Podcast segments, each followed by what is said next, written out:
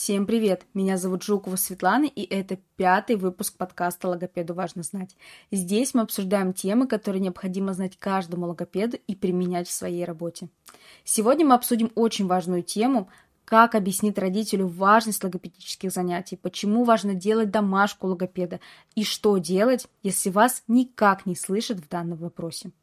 Очень долгое время я страдала этими вопросами, ну, как же уговорить, как объяснить, чтобы наконец-то поняли, чтобы это важно, почему меня не слышат, может быть, я непонятно объясняю или еще что-то, но со временем я пришла к разделению зон ответственности. Так же, как и предоплата, это гениальная вещь.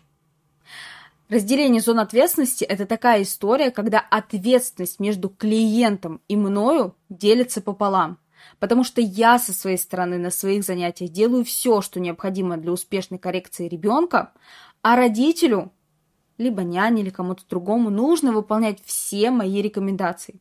В самом начале сотрудничества я так и говорю, успех зависит от наших совместных усилий. И если я даю домашку, ее нужно выполнять. Если я прошу следить за звуком «р» в потоке речи, то нужно за ним следить. Таким образом, в самом начале я чисто психологически сбрасываю с себя тяжелую ношу под названием «А как заставить?». Вот если просто, то ответ на вопрос «Как заставить?» – никак. Родители ваших воспитанников – взрослые люди, которые перед тем, как заводить детей по-хорошему, должны были взять ответственность за его будущее, его безопасность, его благополучие. И ваши клиенты – родители, не маленькие дети – за ними не нужно бегать, не нужно их упрашивать. Достаточно нескольких бесед о необходимости тех или иных вещей, например, выполнения домашки. Иначе могут быть последствия. И увеличение срока коррекции. Вам-то хорошо, в перспективе, может быть, даже больше денег заработаете, но может быть и обратная ситуация, когда от вас откажутся и еще негативный отзыв черканут о том, какой вы бесполезный очередной шестой логопед к 7 годам ребенка.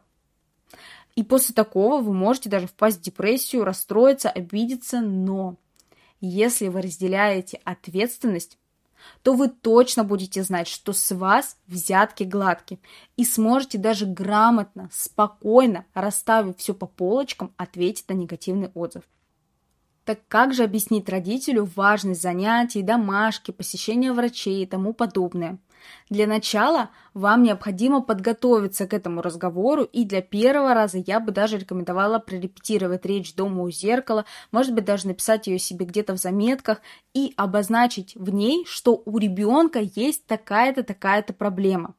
И решить ее можно только совместными усилиями, Поэтому прошу вас выполнять домашние задания, посещать врачей, которых я рекомендую, и это делается только на благо ребенка. Сейчас это необходимо. И будет здорово, если просьба будет услышана и исполнена, потому что иначе случится то-то и то-то.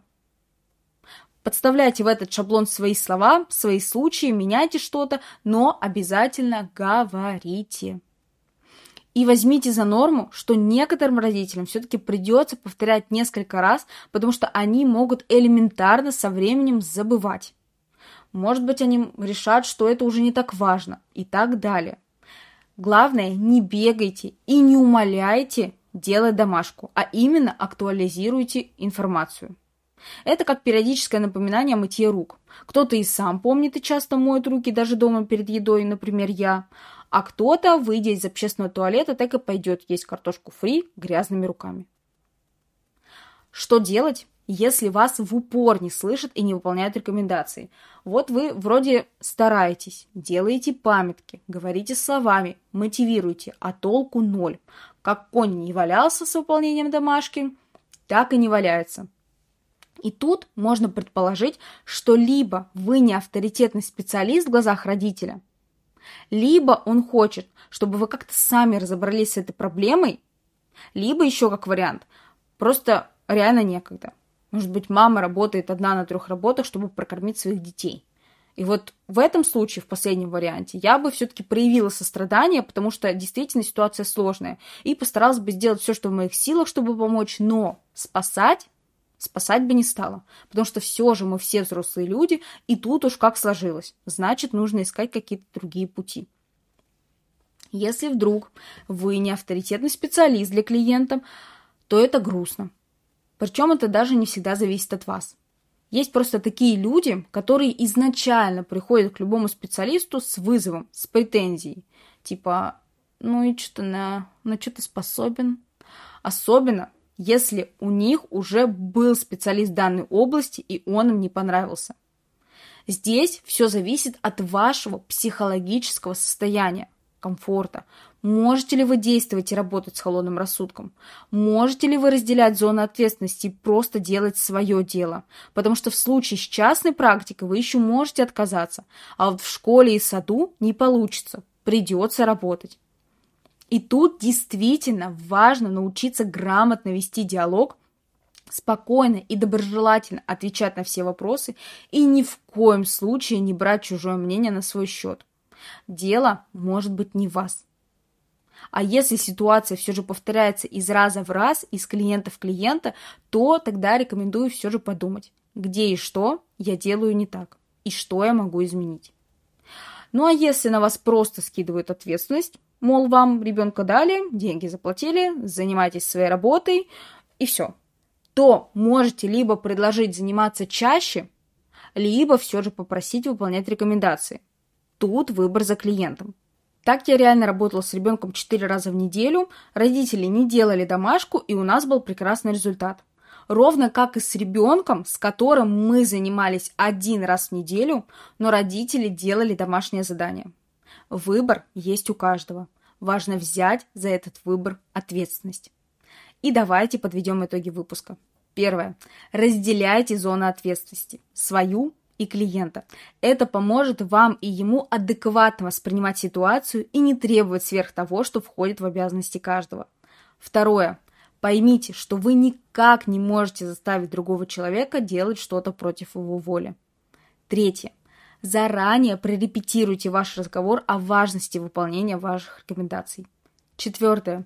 Если вы не авторитетный специалист, то подумайте, вы действительно производите такое впечатление или это клиент с претензией ко всем? И исходя из этого уже делайте выводы и выстраивайте свою работу. Пятое. Если родители ребенка не хотят выполнять ваши рекомендации и желают, чтобы вы сами решили поскорее проблему, то побеседуйте с ними и предложите варианты работы, при которых это будет возможно. И последнее. Помните, что все мы люди. Иногда мы можем что-то забывать. И любой родитель на самом деле всегда действует только на благо своего ребенка. Просто иногда он не знает, как этого блага достичь. Поэтому помогите ему найти верный путь. Всем спасибо. Это был подкаст Светланы Жуковой «Логопеду важно знать». До встречи в следующую среду. И не забывайте ставить моему подкасту звездочки и сердечки.